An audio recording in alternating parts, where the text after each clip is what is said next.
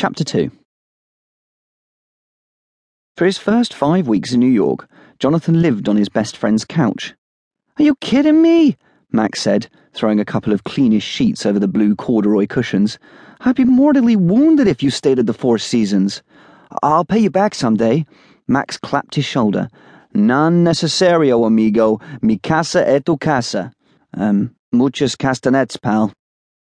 Max lived in Bed-Stuy in a one bedroom apartment he shared with whichever gorgeous girlfriend he happened to be going around with at the moment.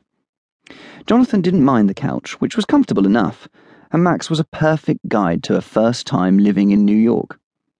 With his intimate knowledge of every bar between Harlem and Canarsie, not to mention a single minded determination to get Jonathan a job at Comrade, his own place of employ. 10.30, interview tomorrow, he said. It's all fixed with Ed. I've done the subliminal thing with him, muttering your name whenever we're in the same room, so he already thinks it's God's will to hire you.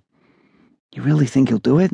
Uh, don't I need some kind of skills? Nah. Max flipped the cheese sandwich he was frying. The hard part will be convincing him you're a genius who's temperamentally incapable of rocking the boat. Everything we do is blindingly obvious, dressed up with a mountain of marketing to look like time travel. Jonathan had resigned himself to weeks of answering ads online, interviewing for jobs that didn't exist, accepting internships at startups whose USP was that they didn't pay. A bit of method acting had to be easier than that. The next morning, he put on his best shirt, least faded jeans, got on the subway with Max, and headed for Tribeca. The interview was short.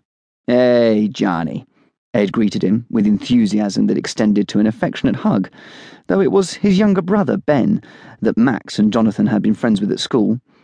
How you been? Great to see you. So, Max says you'll be an asset to the place. Will you? Still in pleasantry mode, Jonathan was taken aback. Well, he began, looking nervously at the twenty or so open plan employees peering at him.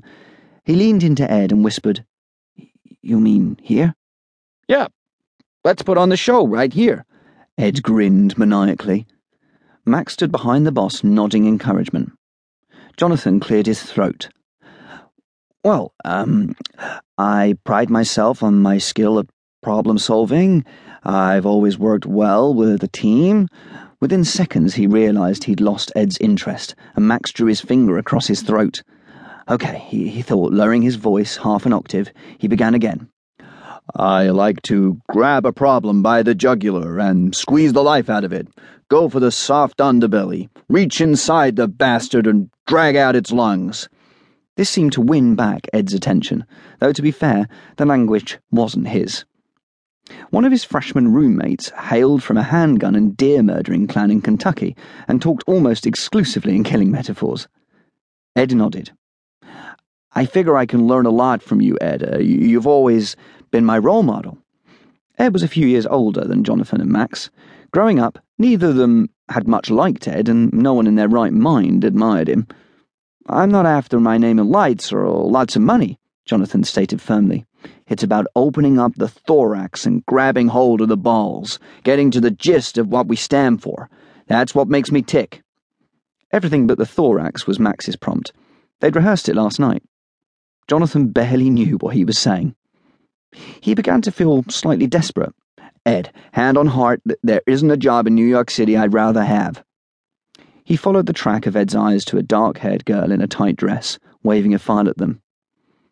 Great, good, uh, fine, Ed said, having forgotten what Jonathan was saying, or why. Um, uh, will you let me know soon?